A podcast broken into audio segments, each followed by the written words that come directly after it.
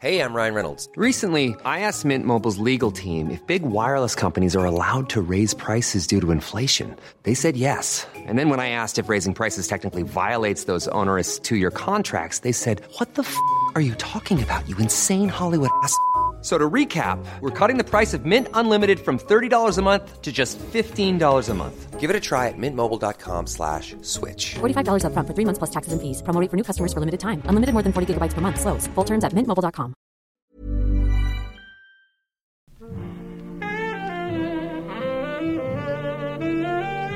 Mon rapport à mon corps aujourd'hui, il est super complexe. C'est un truc qui...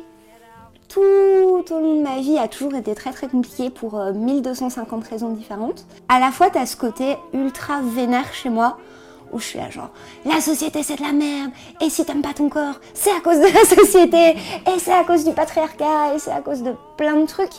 Et que, en plus, je suis, euh, je suis pas mal dans les milieux queer, les milieux féministes, et cetera, dans les milieux body positifs, enfin, j'évolue vachement euh, dans ces sphères-là. Et donc d'un côté, je suis en mode « Yes, je suis unique, je suis, euh, je suis une personne formidable ». Et d'un autre côté, t'as tous mes démons et ces années de self-hate et de, euh, et de problèmes et de plein de trucs super dark qui... Et donc ouais, c'est un peu complexe en fait, c'est, je suis un peu tiraillée, c'est, c'est compliqué. En fait, je suis pas partie avec des, des bases très très saines. J'ai une maman que j'aime très très fort, mais qui, euh, quand elle est tombée enceinte de moi, a d'un coup pris énormément de poids qu'elle avait pas avant, et elle a eu beaucoup de mal à accepter ça. Et, euh, et moi en fait, si tu veux, j'ai, euh, j'ai les gènes de mon père. Et dans la famille, du côté de mon père, tout le monde est gros. Et euh, du coup, bah, pendant toute mon enfance, on m'a un peu élevée dans ce truc de « on va pas te dire que t'es moche et on va pas te dire que tu dois absolument maigrir, mais en fait, nous, on s'en est toujours pris plein la gueule à cause de notre poids et on veut pas que ça t'arrive. » Et du coup, c'était bizarre parce que d'un côté, j'avais une grand-mère qui, me, qui m'a toujours dit que j'étais une déesse, que j'étais magnifique, nanana, nanana, nanana. Et en même temps, j'avais mon père qui me disait « ouais, euh, fais gaffe parce que genre, moi on m'a toujours discriminée parce que j'étais gros et toi il va t'arriver la même chose et ça va être encore pire parce que t'es une fille, enfin bref. » Et puis vers mes huit neuf ans, j'ai vécu un, un gros trauma, c'est-à-dire que j'ai, euh, j'ai subi des abus sexuels dans, dans le, au sein de ma famille pendant, euh, pendant très longtemps. Et en fait, c'est un peu ça qui a fait exploser euh, tout mon rapport à mon corps. Enfin, je pense que clairement, tout ou presque vient de là. Parce que j'en ai pas parlé pendant des années, des années, des années. Et la manière dont je dealais avec ça, ça a été en mangeant. En mangeant, en mangeant, en mangeant, en mangeant, en mangeant, en mangeant, en comblant tout ce que j'avais pas et tout ce que, tout ce que j'aimais pas chez moi et tout, toute l'attention que je recevais pas, je la, je la prenais là-dedans. Et puis, enfin, ça, en fait, c'est arrivé à un stade où, quand j'avais quinze ans et demi, je pesais plus de cent kilos. Et je me détestais en fait, je, je, je vivais dans une haine de moi-même qui était mais vraiment euh, atroce et qui devrait pas, enfin ça devrait pas arriver à quelqu'un d'aussi jeune en fait. Et en fait, ce qui s'est passé, c'est qu'un jour, ma mère m'a proposé de faire un régime qui s'appelle Weight Watchers. Et en fait, si tu veux, leur grand truc à Weight Watchers, c'est de dire, chez nous, on ne compte pas les calories, mais en fait, les calories, c'est remplacé par des points. Donc au final, t'es pas obsédé par les calories, mais t'es obsédé par le nombre de points que vaut tout ce que tu bouffes. C'est terrible parce que ce régime, à l'époque, et encore maintenant, il était présenté comme le seul régime qui marche, le régime qui est super sain, nanana, alors que, comment, les régimes, c'est pas bien, ça va vous niquer votre corps, et j'en ai subi les conséquences. Ce régime a effectivement euh, bien marché, et trop bien marché en fait, c'est-à-dire qu'il m'a complètement fait sombrer dans l'anorexie. Et donc, je répète, au, à mes, vers mes seize ans, je pesais plus de cent kilos. À mes dix-neuf ans, j'en pesais cinquante. J'ai commencé tout doucement à sombrer dans ce truc où la, la bouffe, c'était la manière pour moi de, d'avoir un minimum de contrôle sur ma vie. C'est tout un truc qui, en fait, a fait que j'ai tout doucement commencé à arrêter de manger. Et c'est arrivé à un stade où euh, j'ai dû être hospitalisée en psychiatrie euh, pour anorexie. Et quelques mois après être sortie de l'hôpital psychiatrique, je me suis retrouvée aux urgences euh, sous électrocardiogramme parce qu'en fait, euh, je perdais mes cheveux, ma peau était blanche grisâtre. Euh, mon système immunitaire, je chopais tout ce qui passait. Mon système reproducteur, j'avais plus ma règle, j'ai pas eu mes règles pendant plus de deux ans. Euh, mes dents, euh, c'était une catastrophe. Ma peau, c'était une catastrophe. Tout était une catastrophe.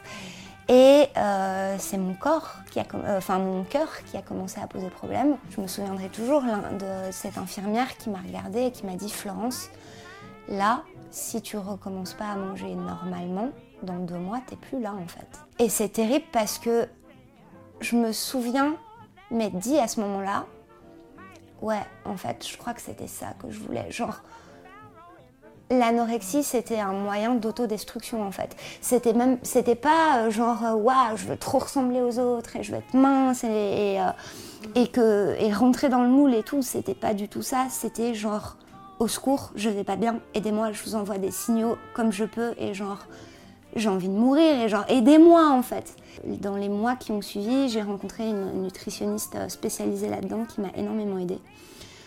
Et euh, quelques mois plus tard, j'ai rencontré une personne euh, merveilleuse, formidable, qui s'appelle Olga et qui est euh, militante euh, fat positive et qui est devenue ma grande sœur en fait, ma, ma grande sœur d'une autre maman et qui m'a fait, euh, fait réaliser que, bah, euh, enfin qui m'a fait réaliser énormément de choses et qui, grâce à qui je suis devenue féministe. Au fil du temps, j'ai commencé à... à aller mieux, à reprendre du poids. Ça, ça a été un peu compliqué parce que quand t'as eu, quand t'as été anorexique pendant très longtemps, la reprise de poids, t'es un peu là genre mmm, « je sais que c'est bon pour moi, mais quand même ». Enfin bref. Ben, en fait, euh, le, le grand drame de ma vie, c'est que niveau trauma, j'ai, genre, j'ai pas seulement vécu des violences quand j'étais petite, ça s'est reproduit dans ma vie de couple euh, des années plus tard. Et c'est des choses qui ont eu énormément d'influence sur, euh, sur moi dans plein de domaines. Enfin, je suis globalement quelqu'un qui a beaucoup, euh, qui doute beaucoup d'elle-même et je pense que c'est, enfin, que clairement mon trouble borderline, il vient, il vient de ces traumas-là aussi. Et ça a été très dur pour moi de sortir du silence parce que, parce que juste j'avais honte et j'arrêtais pas de me dire à moi-même « Eh, mais si ça se trouve, en fait, t'as tout inventé. Eh, mais si ça se trouve, en fait, c'est pas si grave que ça. » Et puis en plus, enfin, une fois, ça m'est arrivé dans le cadre de mon couple et euh, le viol conjugal, c'est un truc dont on parlait pas tant que ça à l'époque, tu vois. Et, euh, et ouais, du coup, ça a été très, très compliqué. En plus, comme je suis euh, neuroatypique, enfin, que j'ai, euh, que j'ai une, un trouble de la personnalité, les gens m'ont énormément pris pour euh, la folle de service dans ma vie. C'est genre « Ah ouais, c'est, mais c'est une hystérique celle-là, euh, elle est anorexique, elle est triste tout le temps, elle pleure, en plus elle, elle, elle ment, machin. » Enfin, ça a été vachement ce truc-là. Et du coup, ben, hmm, vivre avec tout ça et genre la propre... Enfin, déjà la critique que tu reçois des autres, mais en plus la critique énorme que tu t'imposes à toi-même, enfin, c'est, c'est compliqué. On vit dans une société qui est tellement genrée. Il y a une seule vision de la féminité qui est dominante, et si tu rentres pas dedans, ben... good luck. Enfin, genre... Euh, bon. Et c'est un truc qui, du coup, m'a, m'a toujours fait énormément de peine, parce que, déjà, non seulement quand j'étais ado, et donc euh, tout ce truc de ma vision de moi-même, nanana, commençait à se faire, j'étais grosse, et... Euh, c'était encore une époque où on ne voyait pas de gros, vraiment... Euh, ça commençait à peine, tu vois. On ne voyait pas vraiment de gros à la télé, euh, dans les séries, encore moins dans les films et tout. Et il euh, y avait cette grosse mode de, des pin-up. Et du coup, t'avais trop ce truc de genre, si t'es grosse, ta seule option, c'est de t'habiller comme une pin-up. Et genre d'être super maquillée, super coiffée, de mettre des robes et machin. Et du coup, je me suis longtemps forcée à rentrer un peu dans ce truc de vintage, nanana, nanana, je dois être comme ça, sinon j'ai pas d'autre option. Et ça m'a niqué de ouf mon rapport à ma, à ma féminité parce que je me sentais enfermée en fait. Et c'est le jour où j'ai, enfin et c'est récent ça hein, quand même, où j'ai commencé à, à virer, à me couper les cheveux, enfin c'est, c'est con mais à couper mes cheveux, à virer les robes, à virer les jupes et à faire mais non, non, non, non, non, non, non, non, non, non, non, non, non, euh, je veux être moi-même et je veux être libre de vivre ma féminité slash masculinité slash ma non-binarité en fait. librement et je veux plus me foutre dans des cases dans lesquelles je suis pas bien. Et, euh, et en vrai, la féminité, c'est pas, c'est pas un truc. Il n'y a pas une féminité, il y a plein de manières d'être féministe différentes. C'est juste que moi, je me sens pas à l'aise dans, là-dedans et, et voilà, en gros.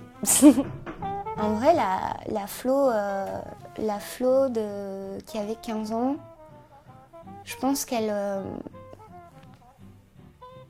je pense qu'elle n'avait pas de plan d'avenir, en fait. Elle était tellement mal et tellement euh, seule et tellement en colère et elle ressentait tellement d'injustice toute seule dans son coin que je pense qu'elle n'arrivait pas à se projeter. Et vraiment, je pense que tu, tu prends la moi de mes quinze ans, tu la mets face à la moi de maintenant. Oh, c'est genre, what? Mais qu'est-ce qui s'est passé? Waouh, c'est trop, mais c'est trop bien, mais genre, waouh, qu'est-ce qui s'est passé? Et euh, ce serait un moment tellement émouvant en vrai si je pouvais genre me retrouver face à la moi de cet âge-là et lui dire, oh, alors ma gueule, tu vas, t'en... ça va être dur, tu vas en chier, mais en chier. Je sais qu'Internet, ça peut être un truc qui, qui peut avoir des conséquences euh, pas cool du tout. Enfin, genre, quand, clairement, quand dans ton feed Instagram, t'as que des influenceuses, euh, des Kendall Jenner, et enfin des, des meufs qui ont des physiques extrêmement normées, je sais à quel point ça fuck up le cerveau et l'estime de soi. Et moi, mon conseil, en tout cas, ce qui a fonctionné pour moi, en dehors du fait que j'ai rencontré des, les bonnes personnes au bon moment, c'est de diversifier ses, ses, les représentations qu'on a dans, autour de soi. Et euh, enfin, il y a, y a une phrase que je trouve euh, très très importante et qui s'applique à plein de trucs, c'est que à partir du moment où quand tu regardes autour de toi, tu vois que des gens qui te ressemblent, c'est qu'il y a un problème. Et euh, je pense que pour, euh, pour Internet, il y a de ça aussi, genre... Euh, Suivez des personnes queer, suivez des personnes grosses, suivez des personnes qui sortent de la norme et admirez à quel point on peut être différent et c'est cool. Genre vraiment euh, diversifier euh, les, votre feed Instagram, euh, vos, vos, vos, vos comptes Twitter que vous suivez, euh, faites des recherches, regardez, regardez des documentaires, j'en sais rien. Euh, suivez les initiatives super cool qui se font, bah, comme Charcore, comme... Euh, Comme les petites glows. Enfin, suivez les trucs euh, qui se font et, euh, et ouais. Et écoutez pas les médias. Enfin, écoutez pas les médias mainstream et laissez pas, laissez pas l'univers tout entier, le, le système tout entier vous dire qu'il faut être comme ça, comme ça, comme ça, comme ça. Parce qu'en vrai, tout est, enfin, tout, tout est lié, tout, tout est fait pour nous silencer et faire en sorte qu'on se déteste. Et enfin, il y a des industries qui touchent des millions d'euros sur la, la haine qu'on a de nous-mêmes. Et, Faut que ça s'arrête, quoi. Faut que ça s'arrête.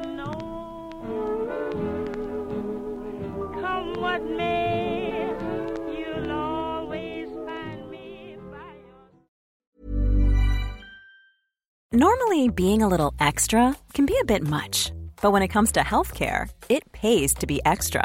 And United Healthcare makes it easy with Health Protector Guard fixed indemnity insurance plans. Underwritten by Golden Rule Insurance Company, they supplement your primary plan, helping you manage out-of-pocket costs without the usual requirements and restrictions like deductibles and enrollment periods. So when it comes to covering your medical bills, you can feel good about being a little extra. Visit U H one dot com to find the Health Protector Guard plan for you.